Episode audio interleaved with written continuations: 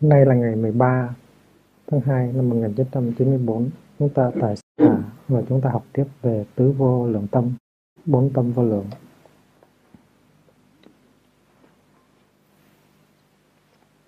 Chúng ta thường nghe nói rằng từ bi quán là để đối trị với sự à, giận hờn.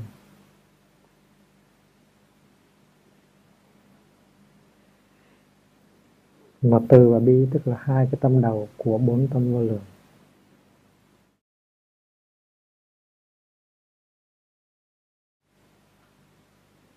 Khi mà chúng ta nghe nói như vậy, nghĩa là từ quán và bi quán là để đối trị với cái giận. Thì chúng ta có thể có cảm tưởng rằng là từ và bi nó không có có được cái ảnh hưởng thực tế trong sự sống ở ngoài xã hội. Nó chỉ mới có cái khả năng đối trị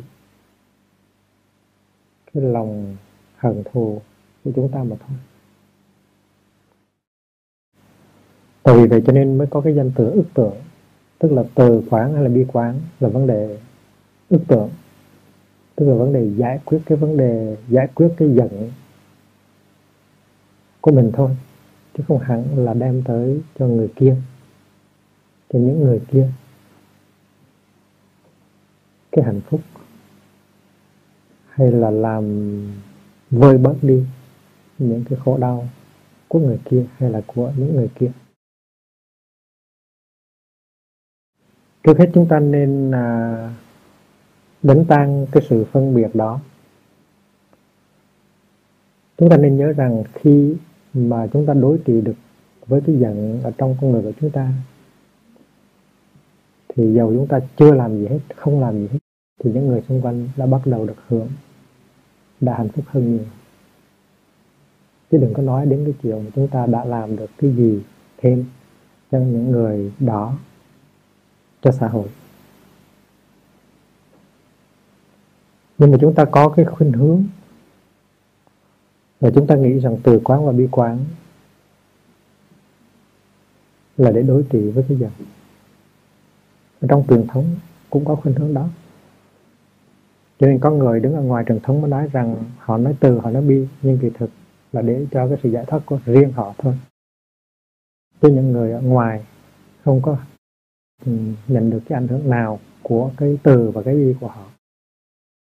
Nghĩa là từ và bi không có biến thành cái hành động cụ thể từ và bi chỉ chẳng qua chỉ là sự quán chiếu trong nội bộ của họ để họ vượt cái sự căm thù giận giận dữ của họ mà thôi.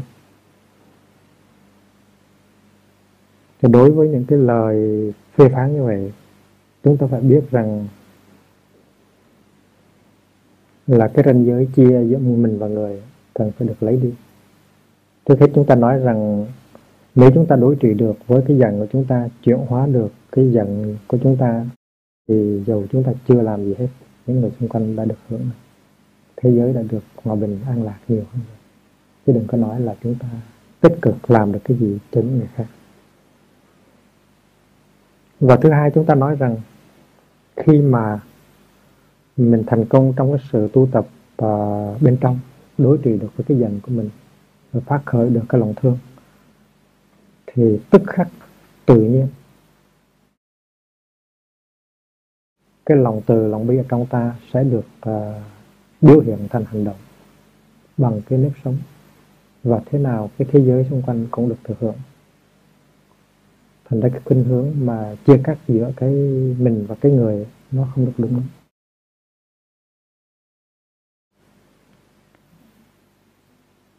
Trong kinh uh, tăng chi bộ Anguttara Nikaya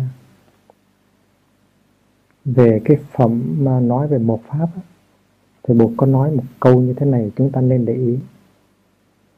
Nếu một vị khất sĩ mà tu từ tu từ quán, dầu là thực tập chỉ trong một chốc lát bằng cái bốn tay thôi nếu một vị khất sĩ mà có tu từ quán dù là chỉ trong chốc lát, thời gian còn bốn tay thôi, thì vị khất sĩ đó đã được xứng đáng gọi là một vị khất sĩ rồi.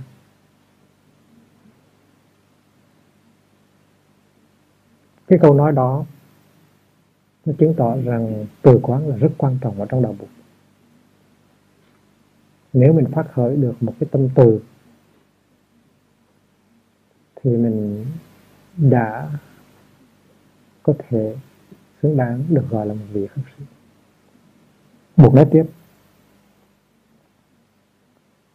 Thầy khất sĩ đó sẽ không thất bại trong thiền định, sẽ làm theo, làm được theo lời vị đạo sư chỉ dạy, sẽ đáp ứng được những cái lời khuyên dụ của ờ, các vị đạo sư và những vị đó ăn cơm tín thí không có uổng. Tức là mình xứng đáng để nhận cơm, nhận áo, cúng dường. Nếu mà mình có thực tập từ quán nếu vị khất sĩ đó mà hành trì hàng ngày từ quán, thì còn công đức gì nhiều hơn nữa, lớn hơn nữa? Đó là lời có Bụt. Ta nói từ quán và bi quán là rất quan trọng trong đạo buộc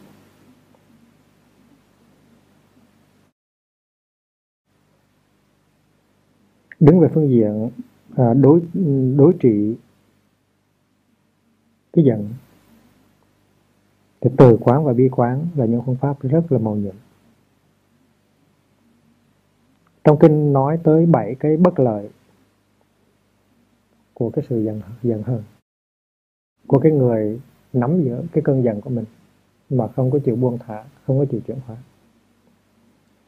Thứ nhất á, là người đó ngó không có đẹp nó xấu. Cái giận làm tôi xấu. Mình chỉ cần nhìn vào tiếng là mình biết là buộc nó đúng. Thành ra người tu chắc có lẽ phải mang theo cái tiếng mỗi khi giận một cái thì rút kiếm ra nhìn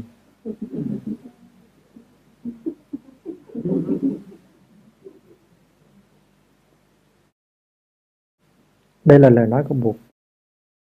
khi nào mình giận á, thì cái mặt của mình ngó không có đẹp đẽ gì cả và khi mình à, ý thức được điều đó mình có chánh niệm về điều đó thì tự nhiên nó là một tiếng chuông chánh niệm và mình sẽ làm một cái gì liền lập tức để cho cái nét mặt mình nó bớt xấu. Chúng ta có một bài thực tập để thở khi mà giận. Mỗi khi mà cái năng lượng của cái giận nó trào lên, thì chúng ta nắm lấy hơi thở, chúng ta thở vào, thở ra. Thở vào, chúng ta nói, cái giận làm tôi xấu. Thở ra, chúng ta nói, biết vậy, tôi mỉm cười. Cái giận làm tôi xấu. Biết vậy tôi mỉm cười, quay về thủ hộ ý, từ quản không buông lắm. Thở vào thì mình biết quay về, mình nắm giữ lấy cái ý của mình mình bảo trì cái ý của mình mình thu hộ cái ý của mình. Và thở ra mình biết rằng là mình phải thực tập từ quán từ quán không buông lơi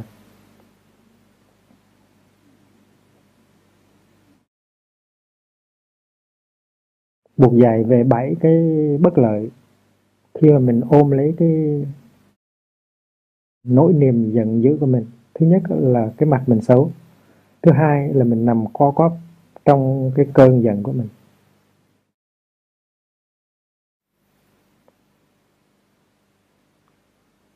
He lies in pain. Người đó nằm co quắp trong cái niềm đau của mình. Niềm đau này là do giận làm ra nằm cong lại, rút lại như một con tôm bị rang ở trên chảo. Thứ ba là người đó không có sự phát triển phồn thịnh. No prosperity. Đứng về phương diện thân thể cũng như đứng về phương diện tâm hồn. Nó không có một cái sự phát triển và bừng nở như một đóa hoa, co cóp lại. Thứ tư là người đó nghèo đi, không có giàu có. Một cái người mà cái nét mặt như vậy và cái tâm hồn luôn luôn bị tấn ngừa bởi cái giờ dần thì không bao giờ giàu cả. Giàu ở đây có thể là giàu về tiền tài giàu ở đây cũng có thể nói giàu về cái hạnh phúc.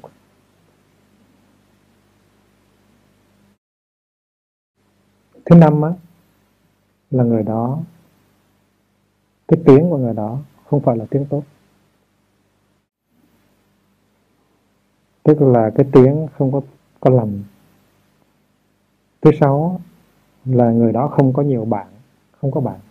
Uh, he has no friend tại vì bạn sợ không có dám tới gần. Sợ bị nổ, tan xác.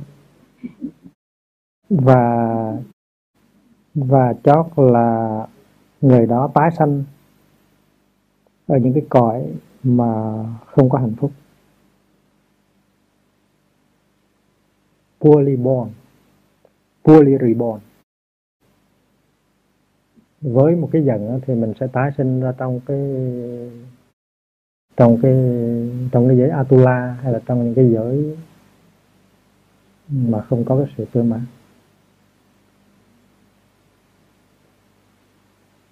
Và mình không có tái sanh ra giữa những cái những cái tăng thân, có sự tươi mát có sự vui vẻ, có sự hài hòa. Đó là bảy cái bất lợi của những người ôm ấp cái giận của mình mà không có biết buông ra để chuyển hóa.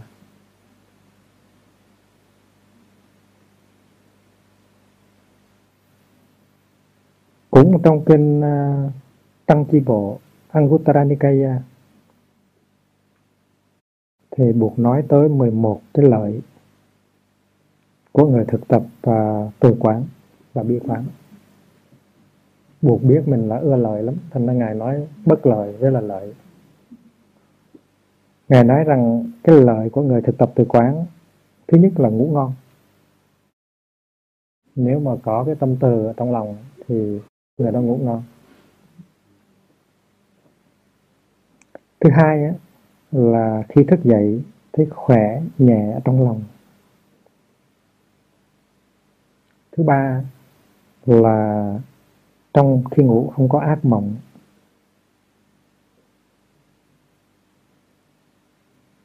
Thứ tư là được gần gũi và thân cận với nhiều người tức là sống trong loài người, thấy có sự thoải mái. Và loài người ưa mình, ưa tới gần mình. Thứ năm là được thân cận với những cái loài không phải người, mà là phi nhân. Những loài không phải người, tức là loài chim, loài cá, loài vượn loài voi, loài mình có thấy được, mình có sờ mó được, và những cái loài mình không thấy được, không sờ mó được, họ cũng ưa tới gần bên mình. Nhất là con nít. Chim chóc cũng là con nít hết. Con sóc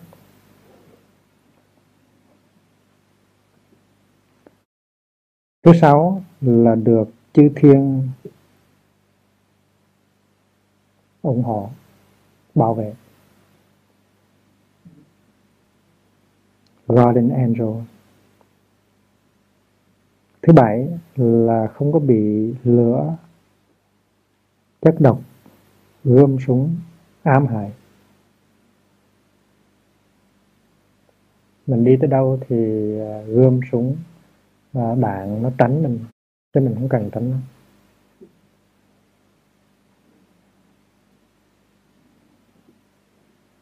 Tám là mình mình dễ đi vào thiền định. Mình định tâm rất dễ.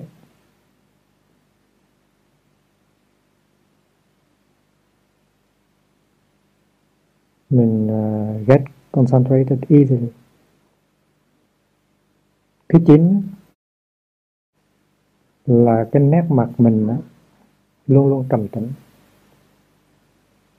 Người có từ và có bi ở trong lòng nét mặt, mặt mình trầm tĩnh. Thứ mười á, là khi mình chết á, mình không có lẫn lộn mình không có lú lẫn. Là no confusion at the time die vẫn tỉnh táo.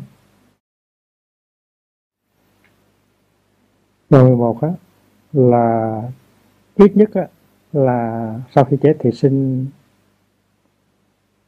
sinh vào cõi trời phạm thiên.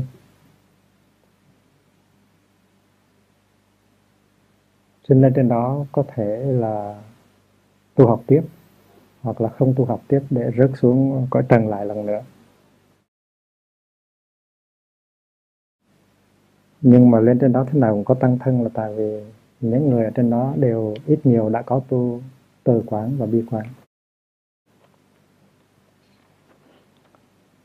Trong kinh là như thị ngữ Itivutaka Bụt có nói rằng,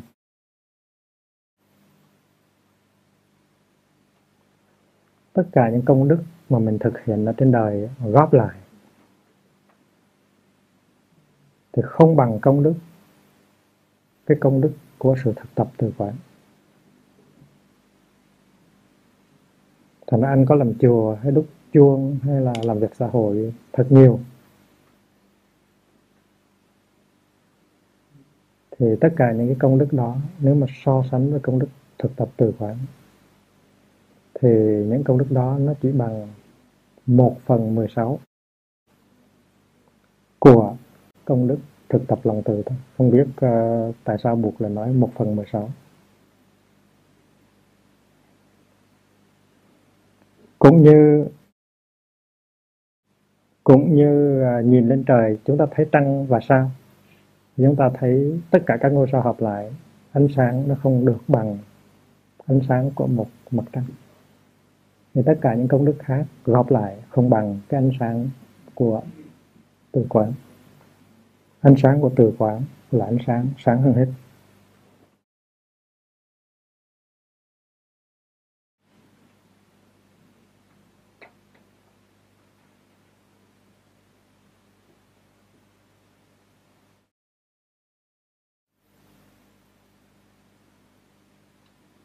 Vậy thì tu tập uh, từ quán bi quán, hỷ quán và xa quán nó có liên hệ đến vấn đề chuyển hóa cái cơn giận, cái hạt giống của giận dữ trong con người của mình.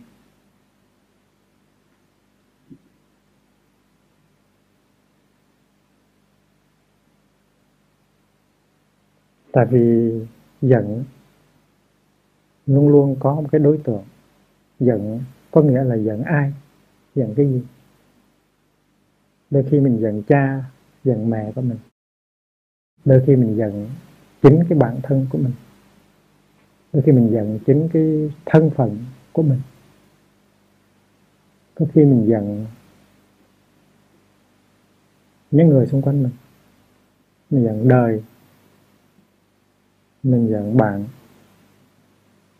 Mình giận những người đã làm cho mình khổ. Trong đó có những kẻ mình gọi là kẻ thù.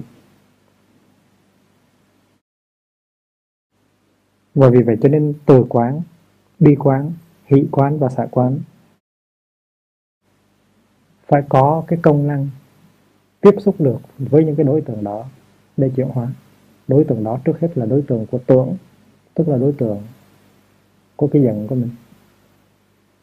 Đối tượng của tâm mình, của nhận thức mình, của tri giác mình. Và trước hết mình phải có một cái tưởng về cái đó, có cái tri giác về cái đó, thì trên cái tri giác đó mới có cái giận ví dụ như là mình giận cha, giận mẹ.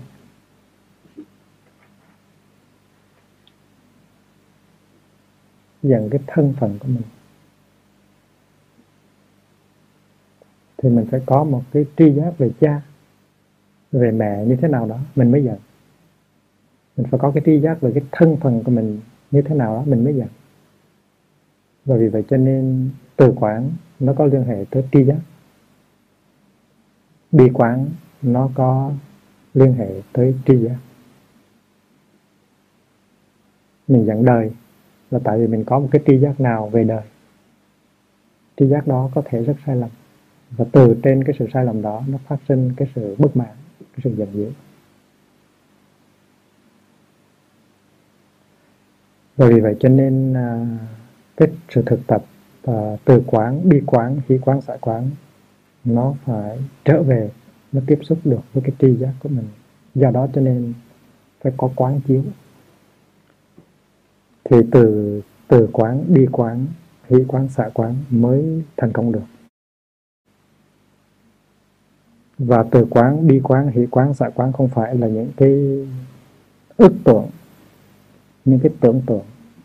Những cái mà mình có thể gọi là mong cầu những cái mà mình có thể gọi là những cái wishful thinking. Ví dụ như nói rằng là mong cho tất cả mọi loài đều được hạnh phúc, thì trước hết cái đó là một cái sự mong cầu. Nó từ một cái thiện chí mà đi ra. Đúng như vậy, nhưng mà nó chưa thoát khỏi, chưa vượt ra khỏi cái phạm vi của một mong cầu. May all beings be happy cái đó đã bắt đầu là từ quán rồi. May all beings suffer less. Mong rằng các loài có hạnh phúc mong rằng các loài bớt đau khổ hơn. Cái đó đã, đã bắt đầu từ quán rồi nhưng mà nó vẫn nằm trong cái sự chức tụng sự ức tượng. Cái mà chúng ta phải làm là chúng ta phải đi sâu vào trong cái trí giác của chúng ta về mọi loài khi mà chúng ta thấy được cái niềm đau, nỗi khổ của một người hay một loài nào đó, thì cái cái bi của chúng ta, cái năng lượng của bi nó phát khởi một cách rất là dễ dàng, một cách rất là cụ thể.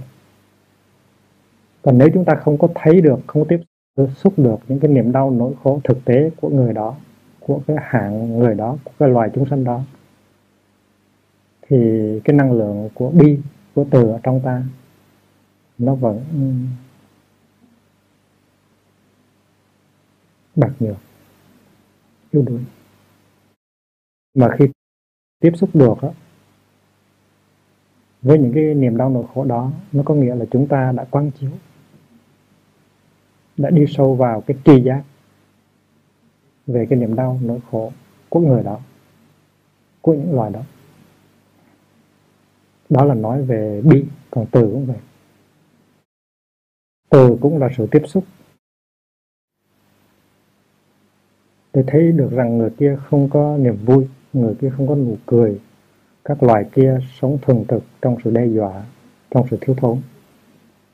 Và mình mong ước làm sao cho cái người đó nở được nụ cười người đó sống được thoải mái, người đó bước những bước chân thảnh thơi.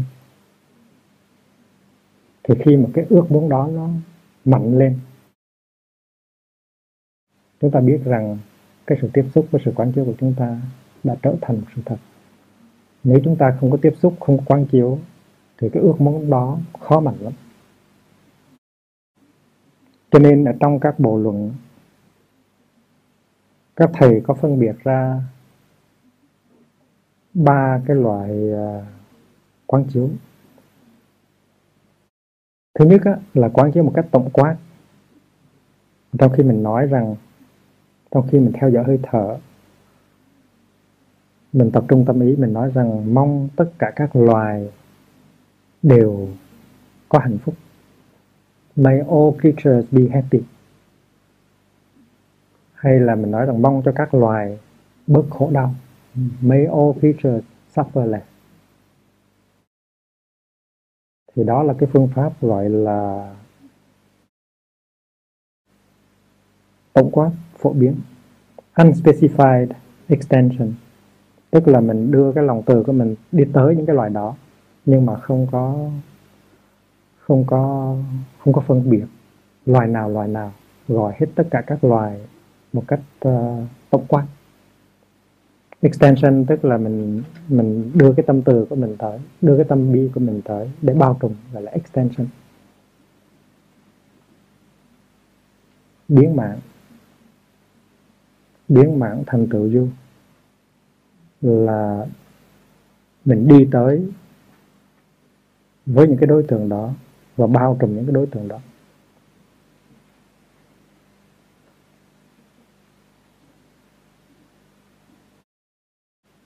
Thứ hai là mình phân biệt ra thành nó từng chúng loại. Ví dụ như thay vì nói tất cả các loài thì mình nói là loài người. Mong rằng loài người có thêm hạnh phúc. Mong rằng loài người nhẹ bớt khổ đau.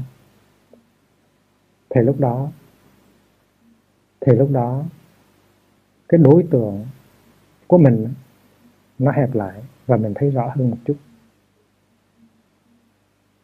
Hay là khi mình nói rằng mong rằng các trẻ em ở Sarajevo đừng có khổ đau nhiều quá bắt đầu uh, hưởng được cái sự an ninh hạnh phúc của một thành phố không có bị uh, bom đạn hàng ngày. Thì lúc đó à, cái đối tượng quán chiếu của mình nó không còn có tính cách phổ biến nữa mà nó đối tượng đó nó nhỏ lại. Và vì đối tượng nhỏ lại cho nên mình thấy rõ hơn và cái lòng từ cũng như lòng bi có thể à, có thể phát triển cái năng lượng của từ của bi nó rõ ràng hơn. Cái đó gọi là specified extension tức là mình bao trùm một loại rõ ràng.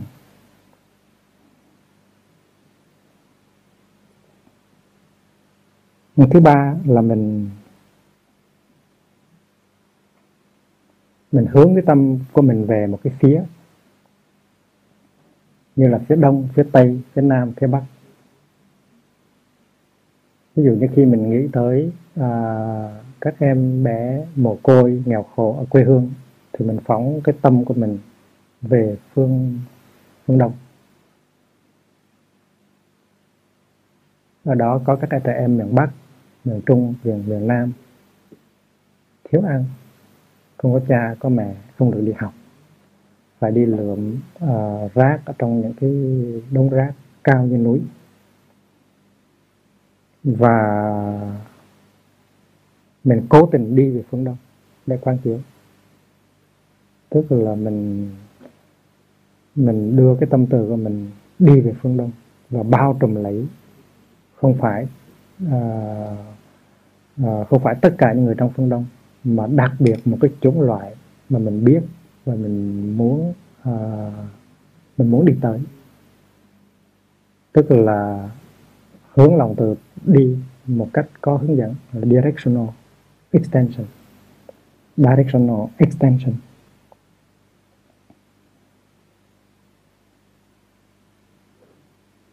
Thì trong kinh đó, chúng ta thấy buộc nói um, tổng quát thôi.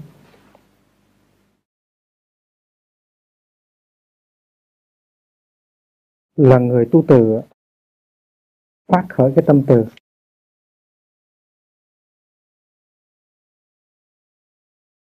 Người tu từ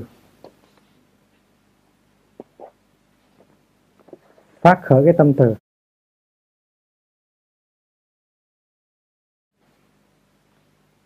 Gọi là tâm giữ từ câu. Tâm giữ từ câu nghĩa là à, tâm giữ từ câu tức là cái tâm mình đó, nó đi đôi với là năng lượng của từ bi.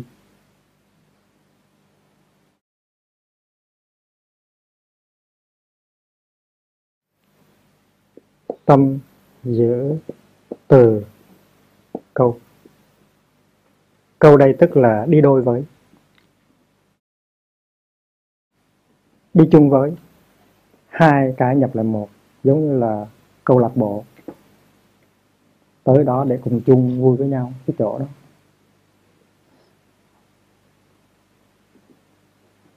Cái tâm của mình cùng với cái năng lượng của từ bi nó đi đôi với nhau. Chữ giữ này á, tức là cùng với. Tâm mình cùng đi đôi với cái cái năng lượng của từ. Đó là bốn chữ trước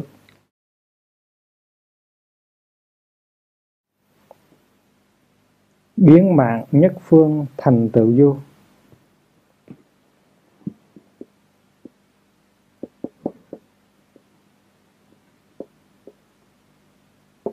nhất phương tức là một hướng. Đó là hướng đông hay hướng tây. Thì du đây có nghĩa là đi. Cái tâm đi đôi với cái năng lượng từ đi về một phương và biến mạng. Biến mạng tức là bao trùm hết thành tựu, tức là thành tựu tức là hoàn toàn tuyệt đối. Tất cả không có chưa sót ra cái gì cả.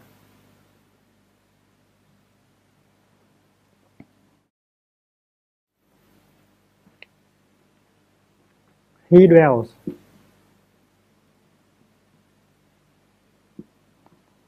Suffusing. First one direction.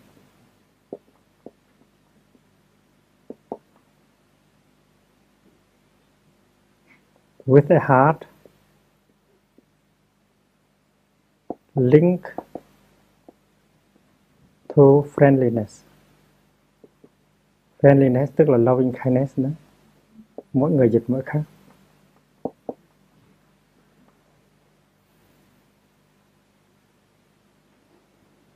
Cái chữ suffusing này nó có nghĩa là mình mình thấm vào mình đi vào trong đó mình làm một với cái đó.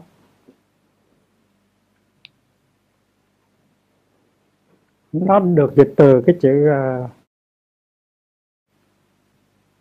Farita. Cái uh, quá khứ phân từ của nó tức là Farati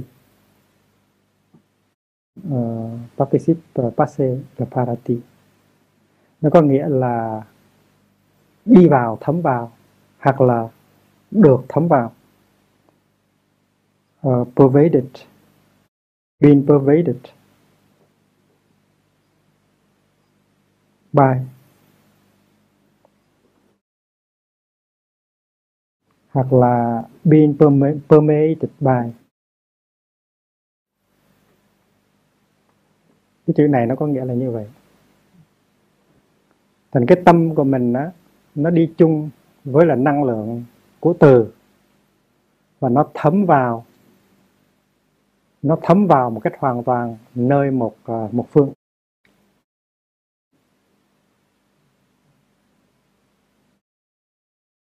Và cái chữ này nó cũng có nghĩa là being spread out.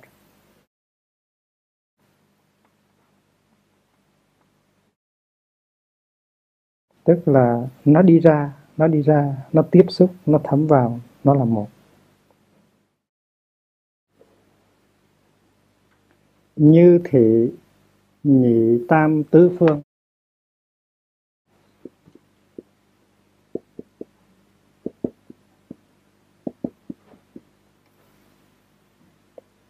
Tứ duy thượng hạ.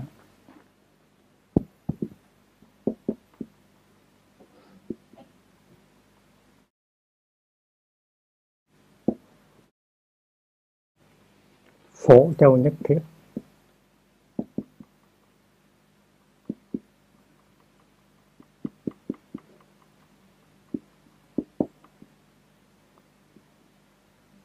Tâm giữ từ câu. Lặp lại.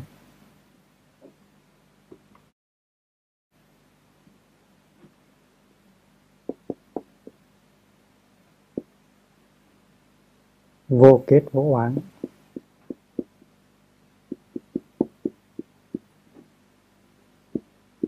Vô nhuế vô tranh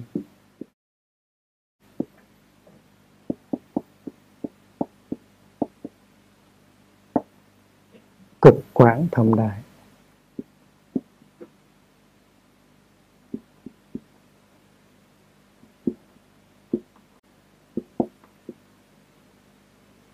Vô lượng thiền tu.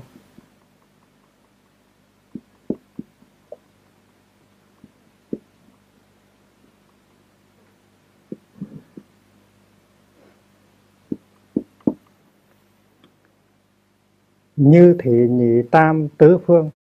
Cái điều này cũng như vậy, cũng làm như vậy đối với cái phương thứ hai.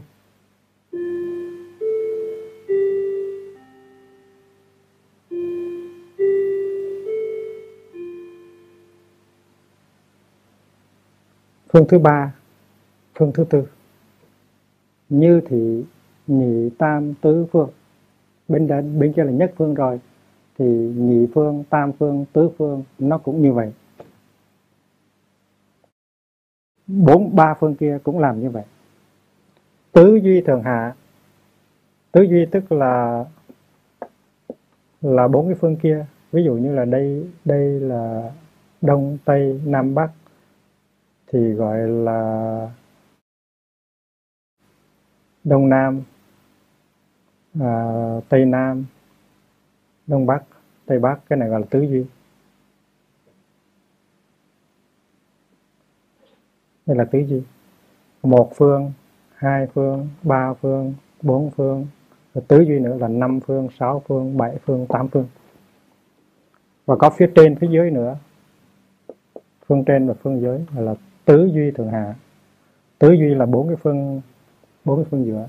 Và thượng hạ là phương trên và phương dưới, tức là mười phương là chín phương trời, mười phương Phật là vậy.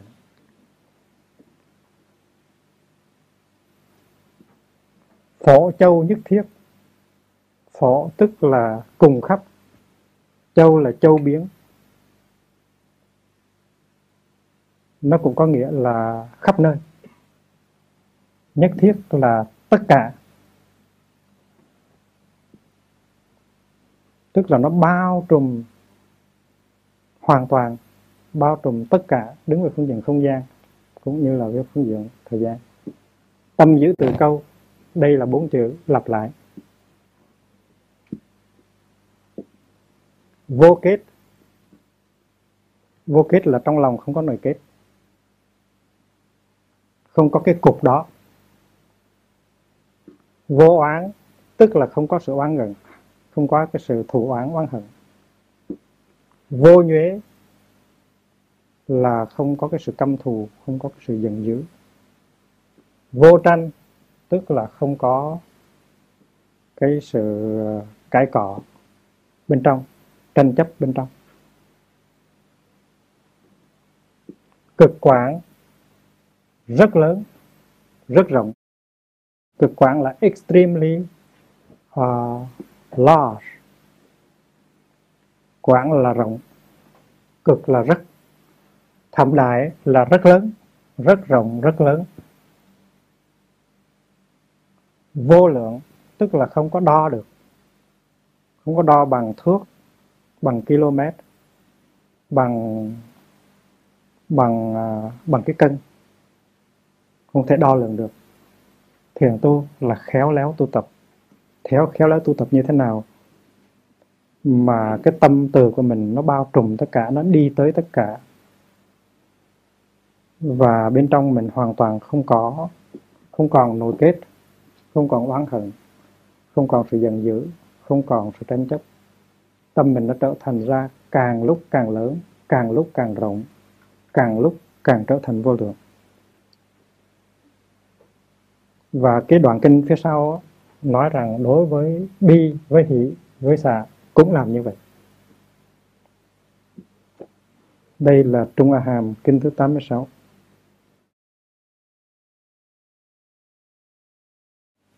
Hán gọi là thuyết xứ kinh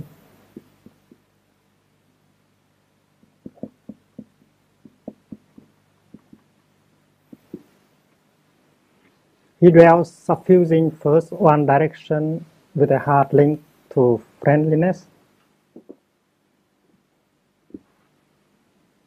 then a second, then a third, then a second, then a third.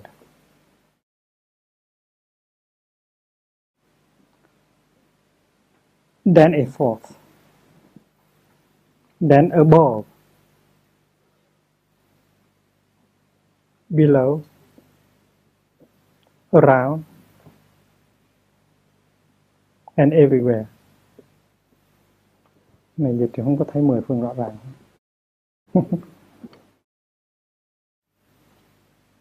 and so he dwell.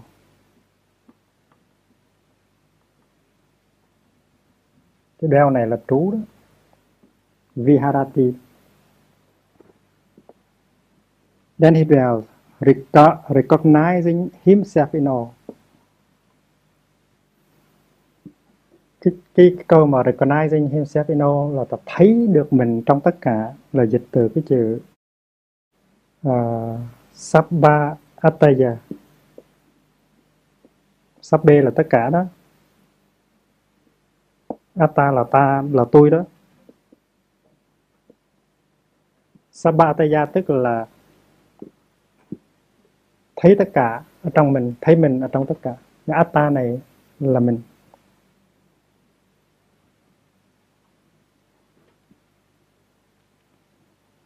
Suffusing the entire world with a heart linked to friendliness.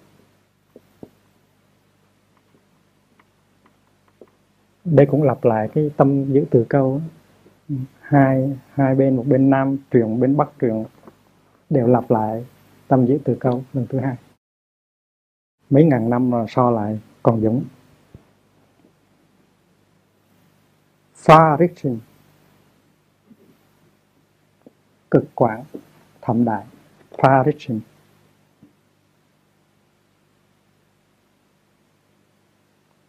gone great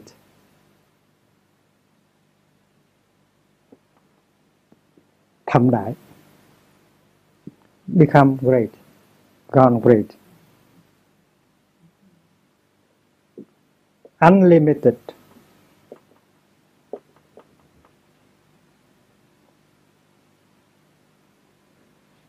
free from enmity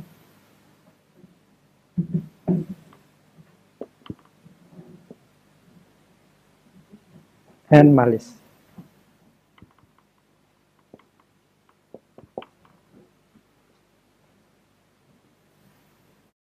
Và sau đó thì nói rằng đối với bi, đối với hỷ và đối với xả cũng làm những hệt như vậy.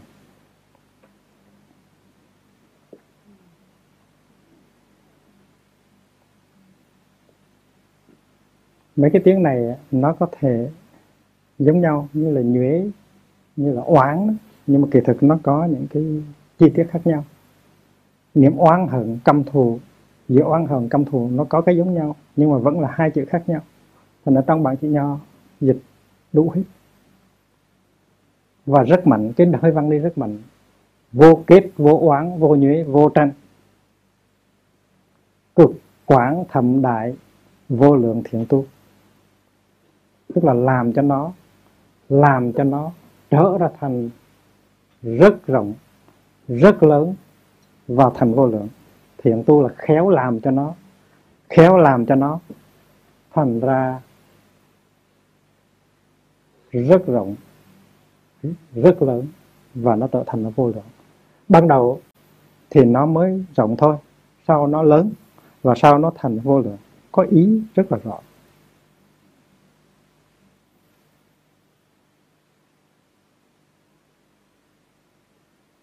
Trong cái thanh tịnh đạo luận, có các nghĩa rằng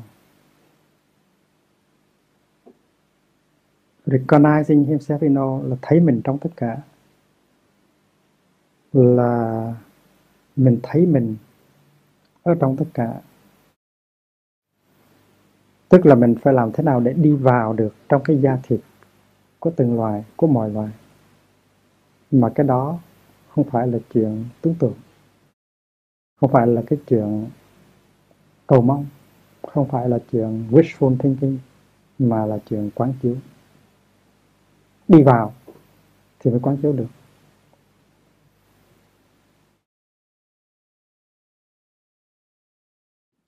Chúng ta hãy tưởng tượng có một cái cô gái nhà nghèo, không có tiền nuôi mẹ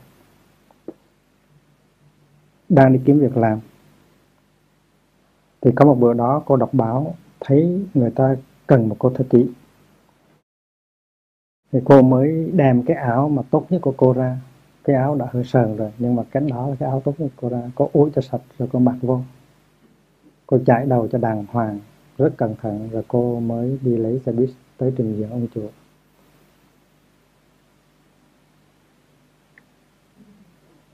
Thì khi đi vào vào trước ông chủ đó. Trước khi đi vào gặp ông chủ thì cô phải chờ đợi ở ngoài phòng khách. Và cô run. Cô run là tại vì sao? Tại vì đây là cơ hội gần như duy nhất của cô để có việc làm. Và vì cô run cho nên cô mất tự nhiên. Đến khi mà cô đi vào gặp á, thì ông chủ ngước nhìn cô từ đầu cho đến tới chân thì cô sợ lắm. Cái số phận của mình hoàn toàn là tùy thuộc vào cái câu nói của ông chủ. Tôi nhận cô hay là tôi không nhận cô?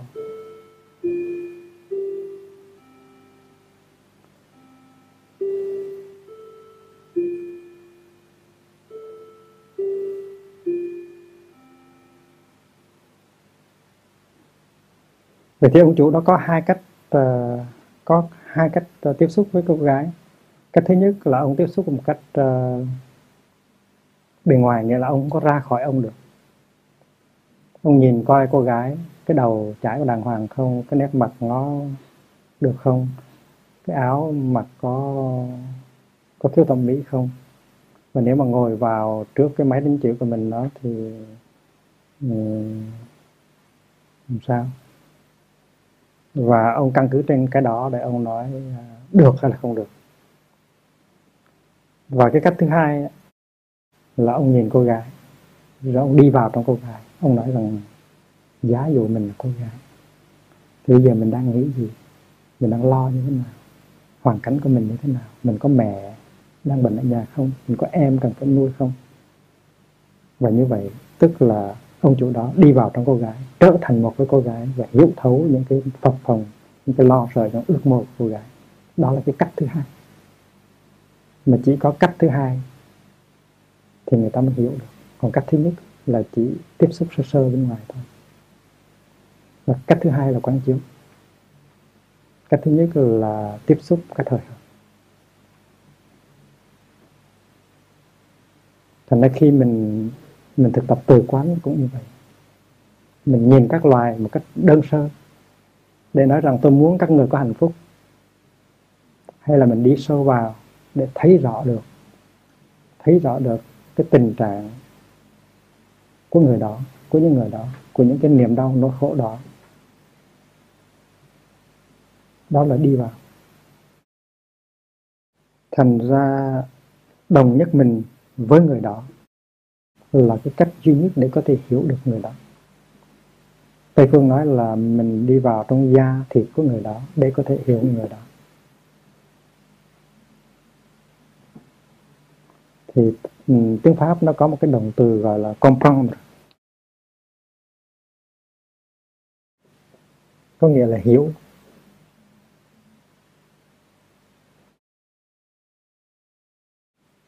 Và có lẽ là trong tiềm thức của người xưa họ cũng đã thấy điều đó. Chữ prăng là có nghĩa là là cầm lên cầm lên trong tay. Còn chỉ còn cái ờ, cái tiền từ còm có nghĩa là mình với cái đó là một. Mình với cái đó là một, tức là còm và đó là cái chữ giữ và câu đó. Giữ và câu, hai cái này là còm đó.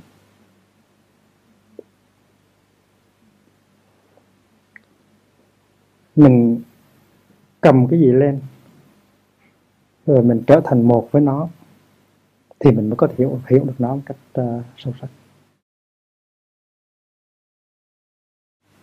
Uh, comprendre quelque chose c'est de prendre quelque chose et s'identifier à elle uh, to understand something is to pick it up and to be one with it đó là cái ý nghĩa của chữ compound trong kinh à, niệm xứ buộc cũng nói như vậy. Buộc thường hay nói rằng là hãy quán niệm thân thể trong thân thể. Hãy quán niệm cảm thọ trong cảm thọ. Hãy quán niệm tâm ý trong tâm ý. Và hãy quán niệm đối tượng tâm ý trong đối tượng tưởng tâm ý.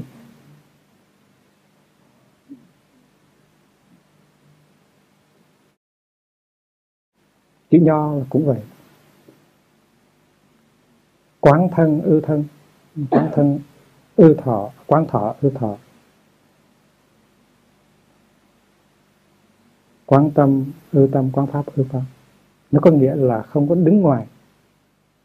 Để mình nhìn cái đối tượng đó như là một cái thực tại riêng biệt, mà phải đi vào và đồng nhất mình với cái đối tượng đó, thì quán chiếu mới thành tựu. Đó là cái nguyên tắc của quán chiếu trong đạo Phật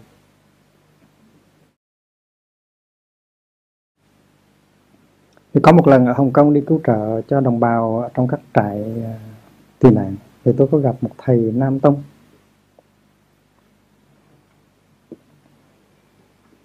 Thì trong khi mà ngồi à, ngồi thuyền để đi ra tại uh, Chimawan thì tôi có hỏi thầy nghĩ sao về câu nói đó?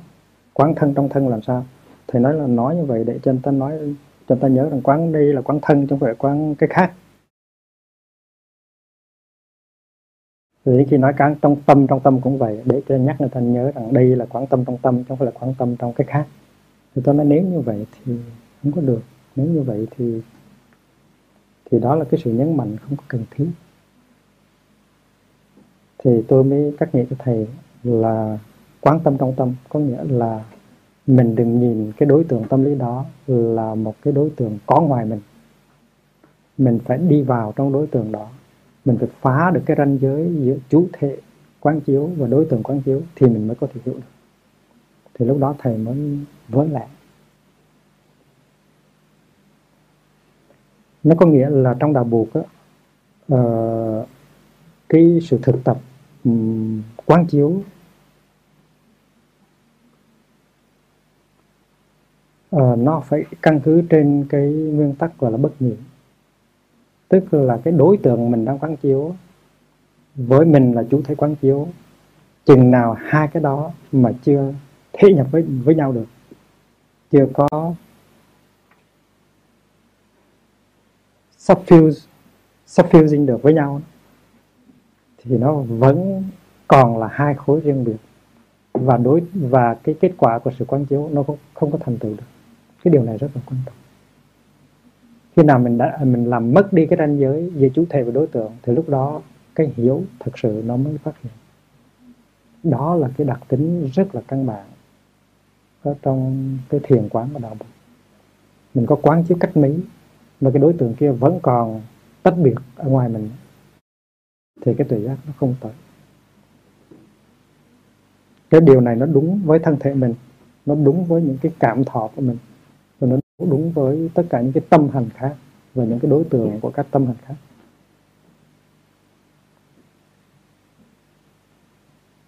Quán thân như thân quán thọ như thọ quán tâm như tâm quán pháp như pháp. Là vậy.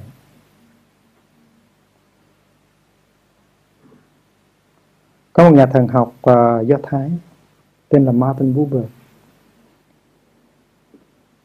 à, trong một cái tác phẩm mà gọi là I and Thou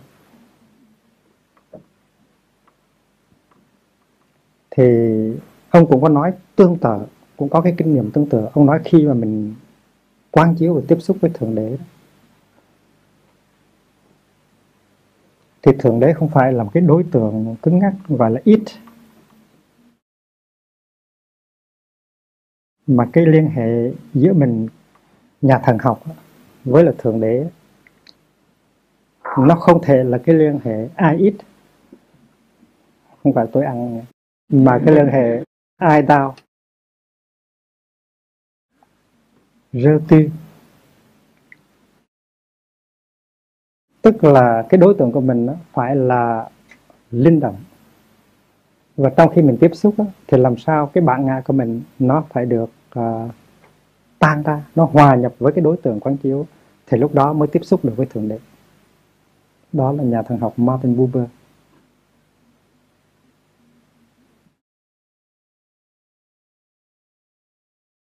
Ờ, nhà thần học này cũng cũng đồng thời với mình thôi chứ không có xưa lắm.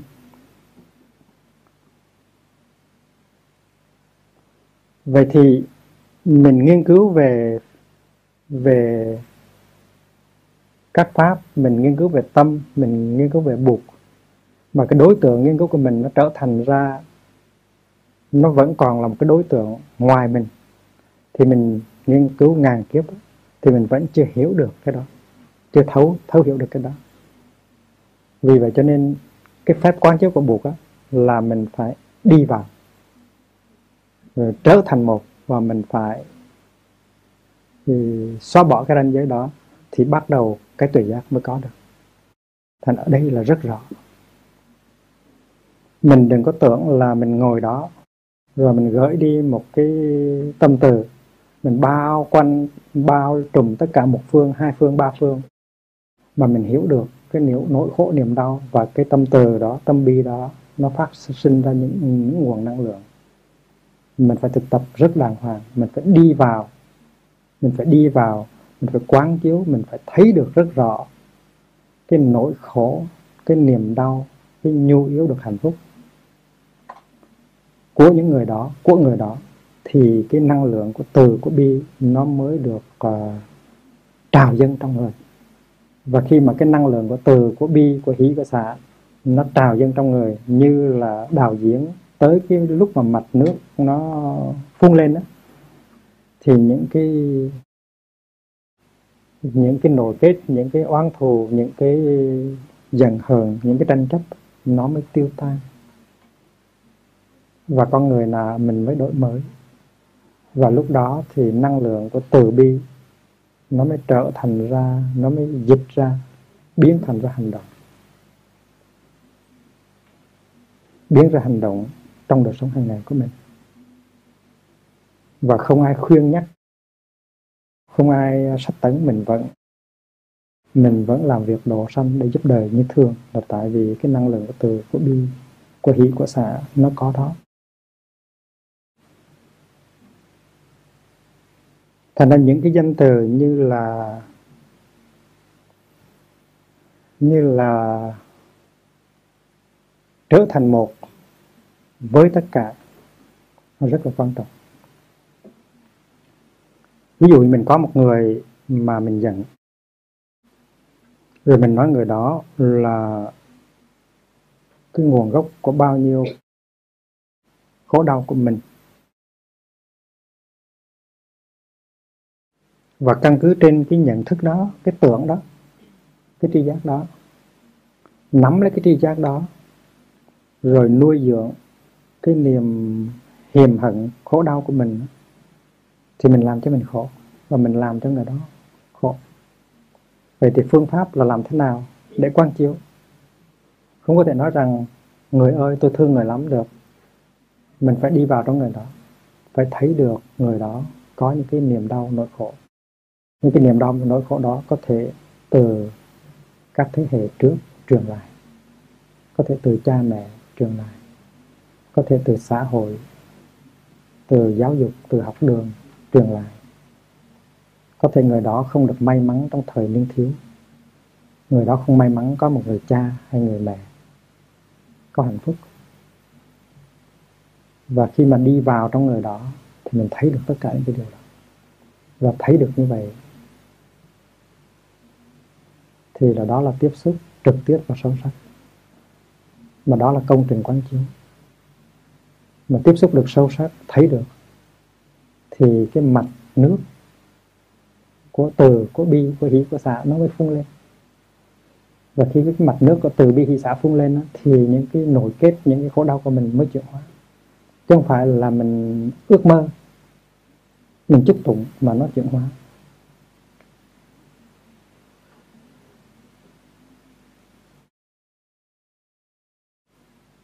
Khi mình lại uh, năm cái lạy hôm tết đó, thì mình thực tập theo cái này. Rất là truyền thống. Thì trong truyền thống là các thầy luôn luôn khuyên mình thực tập phát khởi lòng từ lòng bi lòng hỷ lòng xả đối với những người thân cận mà mình thương trước.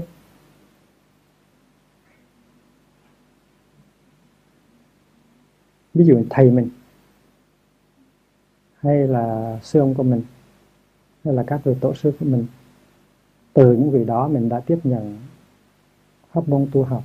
Mình biết uh, mình học cách thở cách cười cách chuyển hóa người kết và khi mình nghĩ tới họ mình đi vào trong họ thì cái lòng thương mến cái lòng biết ơn cái niềm vui từ bi hỷ và xả nó được phát sinh một cách dễ dàng. Trong khi mình lạy xuống một lạy như vậy thì cái sự quán chiếu với sự tiếp xúc đó, nó làm nảy sinh trong lòng mình những cái những cái năng lượng của từ của bi của hỷ và của xả tức là mình nuôi dưỡng mình. Nếu mình lại xuống mình không quán chiếu mình có đi vào trong trong cái gia đình tâm linh của mình mình có thấy rõ được thầy mình. Mình thấy rõ được sư ông mình, các vị tổ sư của mình, thấy rõ được buộc, thấy rõ được những nguồn năng lượng mình tiếp thụ, thì mình không có được cái năng lượng của từ bi hy xạ nó nó phát sinh trong cái giai đoạn, trong cái thời gian 2 phút tới ba cho nên đó là cơ hội của mình khi mình cúi xuống. Năm vóc sắc đất là để mà làm ra bốn cái nguồn năng lượng đó. Rồi khi cái mình lại cái lại thứ hai á thì mình trong khi mình mình mình tiếp xúc với đất thì mình tiếp xúc với cha mình mẹ mình rất là dễ. Tại vì cha mình ở trong mình rất là cụ thể mẹ mình ở trong mình cũng rất cụ thể. Xương thịt máu huyết những cái uh, di thể những cái gen của cha mẹ của ông bà truyền lại có mình nó. Huyết uh, máu huyết nó luân lưu mình thấy rất rõ cha mẹ ông bà với tất cả những cái những cái tài ba những cái hạnh phúc những cái khổ đau có trong mình hết.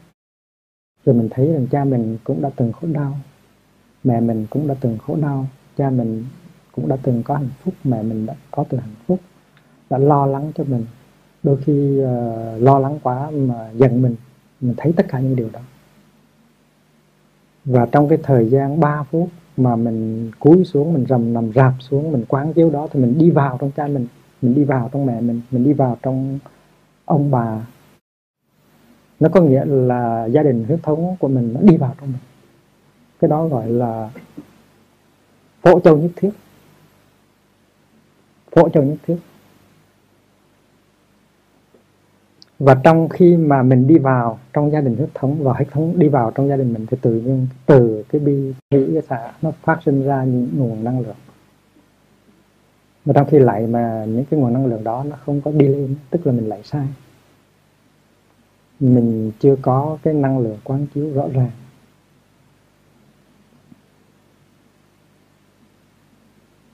Rồi cái lại thứ ba là mình tiếp xúc với những người mình thương. Người mình thương có thể là những người đã tịch rồi. Tại vì theo cái ánh sáng của đạo buộc thì người tịch rồi, như là ba mình đã tịch rồi, nhưng mà vì thực ba mình vẫn còn y nguyên. Tại cái tri giác của mình rất sai lầm, có với không mình rất là rất là là càng cực thành ra mình vẫn lạy xuống thì mình đem những cái năng lượng của mình, những cái lượng năng lượng về từ, về bi, về hỷ về xã mình có đó, mình truyền cho cha mình mình truyền cho mẹ mình mình truyền cho em mình mình truyền cho chị mình tại vì những người đó là những người mình thương mình muốn họ cười được. Mình muốn họ vui tươi mình muốn họ có khả năng sống 24 giờ hạnh phúc trong mỗi ngày. Mình rất muốn. Và cái điều này rất là dễ. Rất là dễ làm. Thì trong tâm mình á, phải có hình dung của những người đó rất rõ thì mới được cho nên những người tôi thương không thì không có được. Cái người mình hướng dẫn thiền cho mình người đó đâu có biết rõ cái mặt của em mình cái mặt của chị mình cái mặt của mẹ mình. Thành ra người đó chỉ nói là con xin uh, truyền năng lượng cho những người con thương. Thì mình là người thực tập mình phải biết người mình thương là ai. Thì hình dung của em mình phải hiện ra hình dung của mẹ mình phải hiện ra hình dáng của cha mình. À, thì hiện ra mình nói rằng là người đó có hạnh phúc. Cũng không không thôi tội nghiệp lắm. Và nếu người đó có hạnh phúc thì mình cũng có hạnh phúc. Thì trong cái thời gian đó là thời gian thực tập chứ không phải là nằm ẹp xuống rồi không có làm gì hết trong cái cái thở thứ ba đó.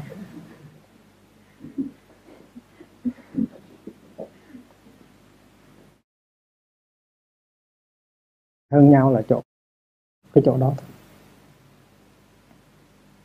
và vì vậy cho nên cái cái cái lại thứ nhất nó dễ cái lại thứ hai nó dễ cái lại thứ ba nó dễ. Đến cái lại thứ tư là cái lại thứ tư là lại đất nước đó. Cái lại thứ ba thứ tư đó cái lại về đất nước của tất cả những cái người đã từng khai sáng cái đất nước này giữ gìn bờ cõi uh, làm cầu làm cống làm đường. Mỗi khi mình lái xe hơi mình đâu có nhớ rằng là cái đường này nó sở dĩ có là tại vì có những người phu họ làm ngày này sang ngày khác. Có những cái cầu mà trong khi xây cầu có thể có người mất mạng vì lúc xây cầu. Thành ra khi mà lái xe, khi qua cầu thì mình phải có chánh niệm. Mình biết rằng cái cầu này mà nó xây lên được là do bao nhiêu người.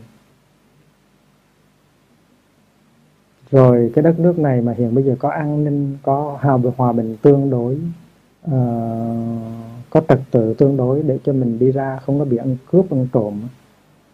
Có nhà thương khi nào bị bệnh thì chở vô đó, đó là công trình của rất nhiều người.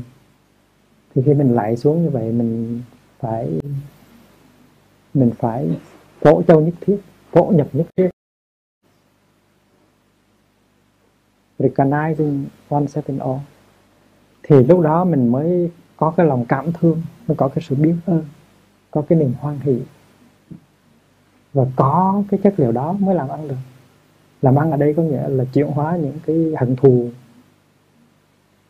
những cái nội kết của mình. Thành ra bốn lại bốn lại là để nuôi dưỡng. Đến cái lại thứ năm thì mới dùng cái lực, cái cái cái cái cái lại thứ năm mới dùng cái năng lượng đó mà tiếp xúc với người đã làm khổ mình. Mình lại xuống và mình thấy được cái người đó, thấy rất rõ cái người đó. Với tất cả những cái yếu đuối, những cái giận hờn, những cái tri giác sai lầm người đó. Người đó đã sanh ra như vậy, đã tiếp nhận những hạt giống như vậy, đã không may mắn như vậy. Người đó khổ đau nhiều quá, có tri giác sai lầm về cuộc đời, về mình, đã đau khổ nhiều và vung vãi cái sai lầm đó cái khổ đau đó lên trên mình làm khổ mình làm khổ những người mình thương làm khổ gia đình mình làm khổ dân tộc mình. Đôi khi những người xâm lăng cướp nước bắn giết là cũng tại họ tham sân si khổ đau. Và những người đó họ cũng đang khổ và những cái nỗi khổ đó nó kéo dài. Ví dụ như là những người uh, cựu chiến binh Hoa Kỳ mà sang đánh ở Việt Nam đó thì sang bên đó họ bắt họ bắn này, họ đốt này, họ phá này, họ giết này, họ làm đủ thứ hết. Nhưng bây giờ về tới nước họ khổ dài dài. Họ khổ dài dài gia đình của họ khổ dài dài rồi xã hội của họ cũng khổ dài dài. Có một ông uh, trong chiến tranh đã đã đã giết mấy đứa con nít bốn năm đứa con nít. Rồi trong gần 20 năm nay là ông khổ đau về cái hình ảnh đó. Tại vì trước đó ờ, đồng đội của ông bị ờ, bị bị sa vào một cái cuộc phục kích chết ông thấy. Rồi ông căm thù. Ông mới bày ra cuộc phục kích khác để giết những người trong làng. Thì người trong làng chết trong đó có bốn năm đứa con nít chết. Ông chứng kiến.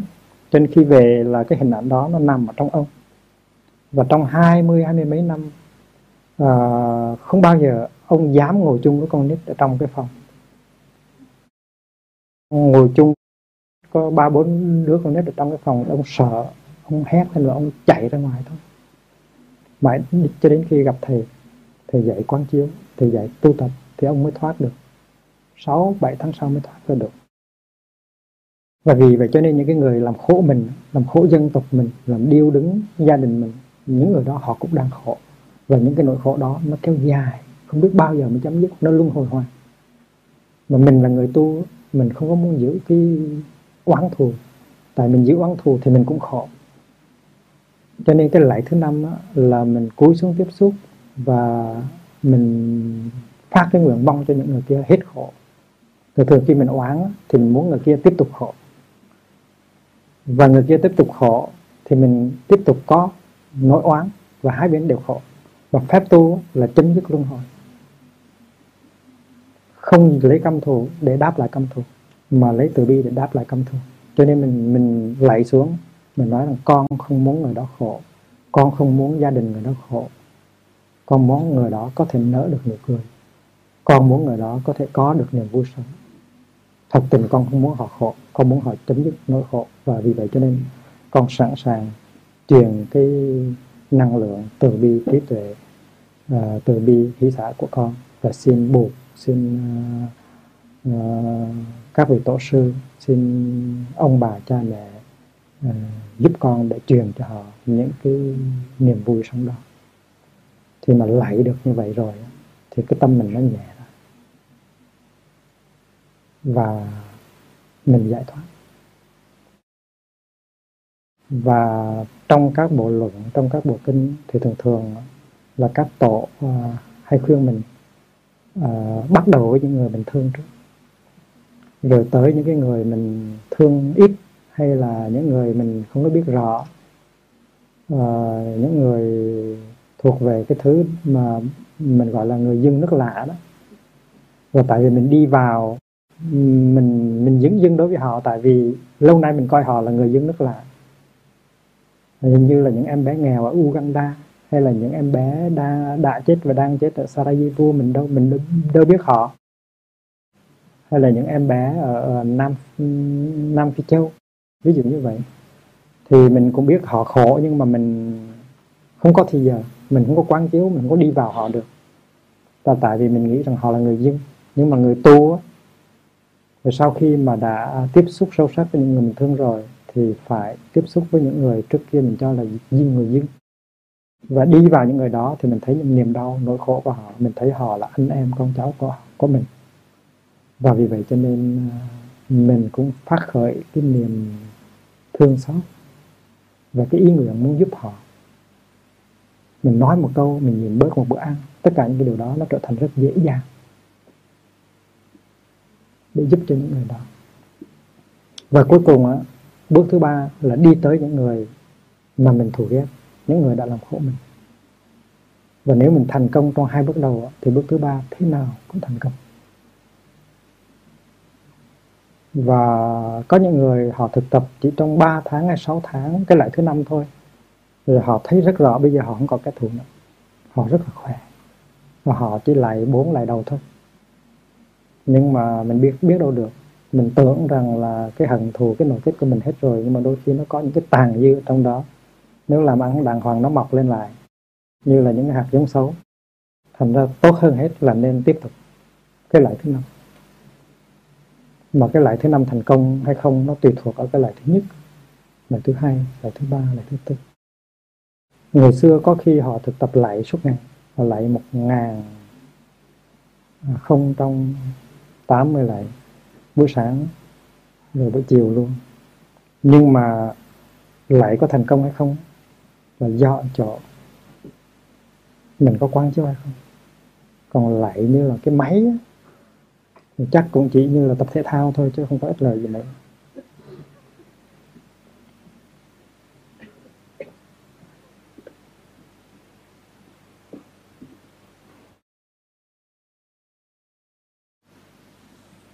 Để tạm kết luận thì mình nên nhớ rằng tứ vô lượng tâm là một phương pháp tu tập.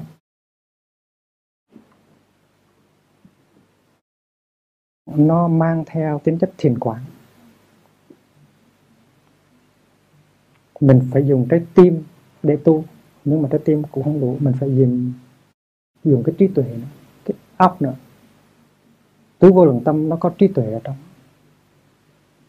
tại vì mình đã học rằng bi và trí nó làm ra nhau. Nó đâu không biết nhưng mà trong đạo buộc á, tình thương nó được làm bằng trí tuệ. Có hiểu thì mới thương được. Và vì vậy cho nên tứ vô lượng tâm mình nghe mình mới nghe mình thấy giống như là đứng ở phương diện tình cảm. Nhưng kỳ thực cái tình cảm của tứ vô lượng tâm nó được làm bằng chất liệu của trí tuệ tức là của thiền quán. Và thầy đã nói rằng uh, tình thương. Nó có cái tên khác. Thương yêu nó có cái tên khác. Cái tên khác đó là hiểu biết. Hễ hiểu là thương. Mà hiểu thương đích thực là có cái hiểu ở trong đó. Tại cái hiểu nó làm ra cái thương. Cái thương nó đã được làm bằng cái hiểu.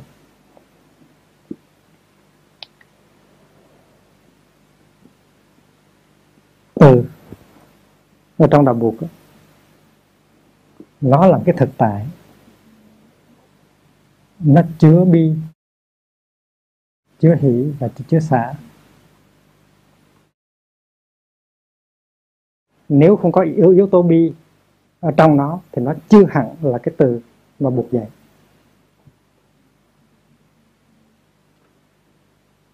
tức là cái lòng mình muốn cho người kia có hạnh phúc, nhưng mà nếu người mình không có sự xót thương không có cái ý hướng muốn làm vơi đi nỗi khổ trong lòng người đó, thì cái đó chưa phải là cái từ. Cái tình thương mà không đem lại cái hạnh phúc cho mình và cho người đó, thì cái tình thương đó chưa phải là tình thương ở trong đạo Phật cái tình thương mà còn kỳ thị, còn phân biệt, cái tình thương mà còn dính mắc thì chưa phải là tình thương trong đạo Phật cho nên từ của đạo buộc là từ làm bằng chất liệu bi, hỷ và xả cái đó là mình phải nhớ. Bi cũng vậy. Bi của buộc á, bi của phật giáo nó phải được làm bằng chất liệu từ, hỷ và xả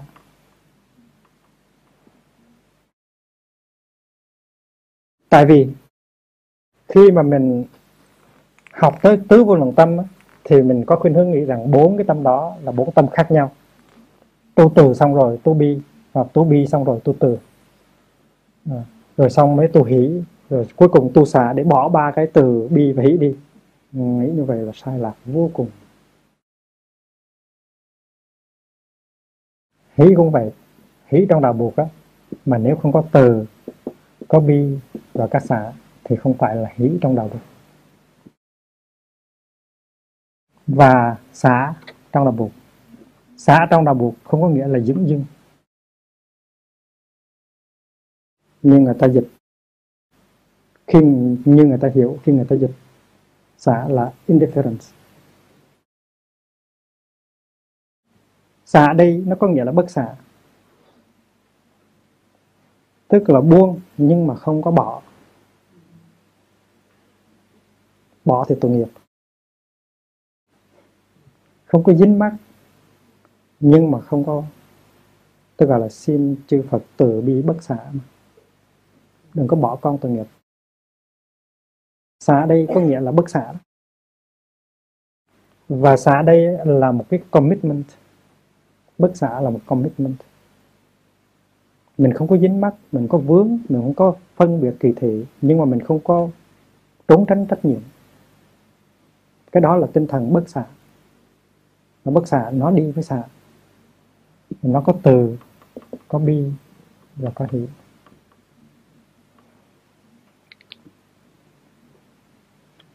xả là một cái giáo lý rất là cao siêu trong bộ đạo buộc mà mình phải hiểu. Xả trước hết á,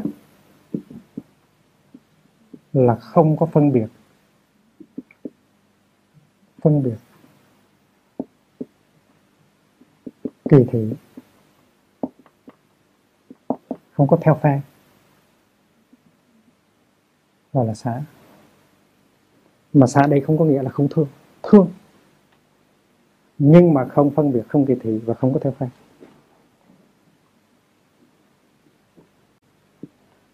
không có vướng mắc.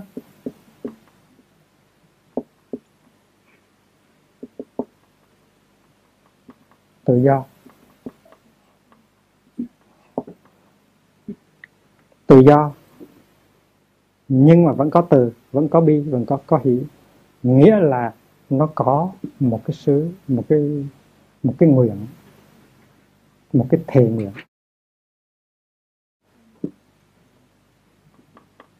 Một cái vow, một cái commitment.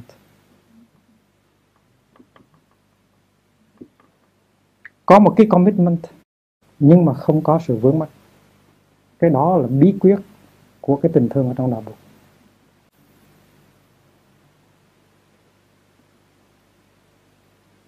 thành vì vậy cho nên thầy mới nói xả ở đây nó có nghĩa là bất xả. Vậy chúng ta biết rằng và chúng ta nên nhớ từ đây về sau mà khi nghe tới tứ vô lượng tâm thì chúng ta nên nhớ rằng tứ vô lượng tâm là bốn cái yếu tố của một cái tình thương đích thực dạy ở trong đạo Phật có thể gọi là giáo lý của Buộc về tình thương, The Buddhist Teaching on Love. Từ là một khía cạnh, bi là một khía cạnh, hỷ là một khía cạnh khác, và xã là một khía cạnh khác. Đó là một cách nói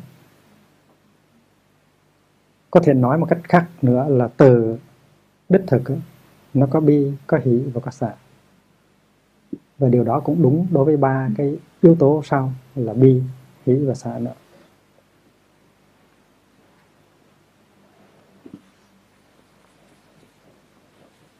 Thành ra Edward Conz khi mà viết về từ bi, hỷ, xạ, nói là the cultivation of social emotions mà không có đúng, dịch như vậy là rất nghèo cái này gọi phải là social emotions. Và trong cái quá trình tu tập bốn cái tâm này mình có thể đi tới giải thoát hoàn toàn. Chứ không phải là tu tập bốn cái này chỉ có thể sanh lên trời phạm thiên mà thôi đâu. Ở trong đời của Bụt á trong thời của Bụt á có nhiều người à, có đức tin nơi trời phạm thiên. Và cái ao ước của họ là khi chết á được sinh lên và cộng trú với trời phạm thiên.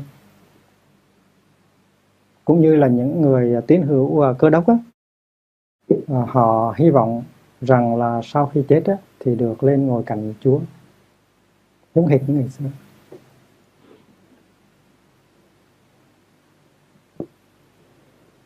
Còn trong khi thầy học kinh thì thầy thấy rằng buộc có một cái thái độ rất là dễ thương đối với những người mà họ tin tưởng vào một đấng tối cao. Và cái niềm ước ao duy nhất của họ là được sau khi chết trở về à, gần gũi với cái đấng tối cao đó. Cho nên buộc uh, không có cái thái độ quá khích buộc nói rằng phạm thiên brahma là một đấng có từ có bi có hỷ có xạ. Nếu anh muốn lên trên sống chung với ngài thì anh phải tu từ bi hỷ xạ. Và cái cách tu là như thế này, anh hãy tu đi, buộc nói như vậy. Chứ buộc không có nói là không có phạm thiên đâu. Anh hy vọng hạo huyền không có được, anh hãy tu theo tôi, bỏ hết tất cả những cái tín ngưỡng của anh đi, buộc không có nói như vậy. Và thầy mình đã làm như vậy thì mình phải đi theo con đường đó. Con đường đó rất là hay.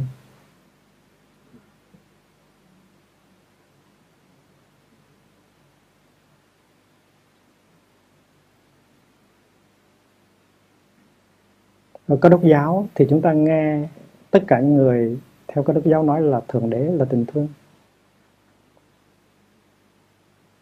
Dieu est amour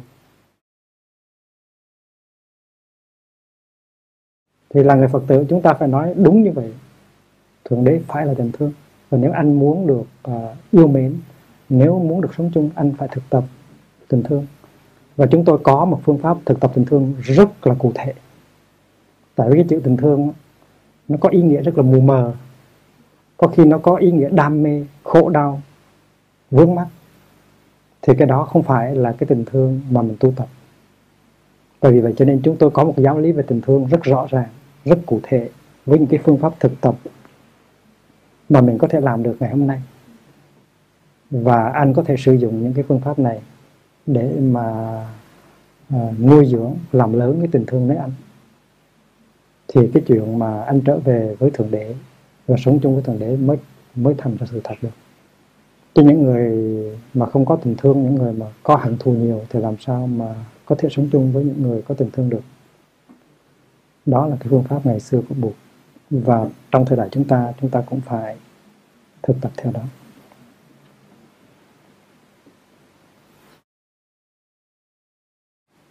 Các vị nên nhớ là cái giáo lý về tứ vô lượng tâm nó màu nhiệm vô cùng.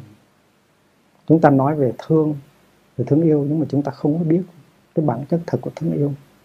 Bây giờ chúng ta đã được học, chúng ta biết rõ những cái yếu tố nào nó có thể làm ra sự thương yêu đích thực. Và những cái phương pháp rất cụ thể để làm ra sự thương yêu đó, để chuyển hóa. Ví dụ như cái phương pháp năm cái lệ của chúng ta là rất cụ thể, mà ngoài phương pháp đó ra, chúng ta còn rất nhiều phương pháp khác nữa.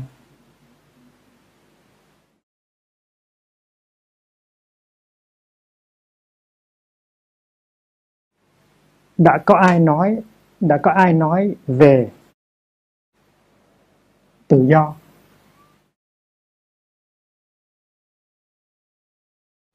Trong tình thương chưa? Chúng ta đã nói về một cái loại tình thương gọi là tình thương chiếm hữu, gọi là possessive love. Và như vậy chúng ta đã chứng tỏ rằng tình thương mà không có tự do là không có hạnh phúc tình thương mà nó làm mất tự do của người thương và của người được thương tình thương đó không phải là tình thương đích thực. Và trong đạo buộc nói rất rõ, tình thương đích thực là phải có xả tức là không có kỳ thị, không có phân biệt và không có vướng mắc. Vậy tại sao chúng ta không có không có thực tập và không có chia sẻ? Tại sao chúng ta không có viết một bài hay là giảng một bài hay là trình bày một lần về cái tự do trong tình thương. The practice of freedom in love hay là freedom the essential uh, an essential element of true love. Mình mình đó là những cái đề tài rất là mới rất là cũ. Niềm vui. Tình thương á, mà không có đem lại niềm vui tình thương mà chỉ đem lại cay đắng và hận thù thì đâu phải tình thương đích thực. Cho nên mình nói rằng là yếu tố của niềm vui trong tình thương. Thương sao mà cả hai bên đều vui đều giữ được cái niềm vui thì mình đúng là thương. Thành ra nếu mà quý vị viết được tiếng Anh thì viết viết được tiếng Việt thì viết viết được tiếng Pháp thì viết. À, viết là một phương pháp thực tập. Trong khi viết thì mình lấy kinh nghiệm của mình mình lấy khổ đau của mình mình lấy hạnh phúc của mình để làm cái chất liệu. Và và chúng ta thấy rằng cái thực tập và trong đạo buộc nó cũng có khô khan. Thực tập trong đạo buộc nó đem lại niềm vui và sự chuyển hóa. Và cái đó là nhờ cái tình thương đích thực.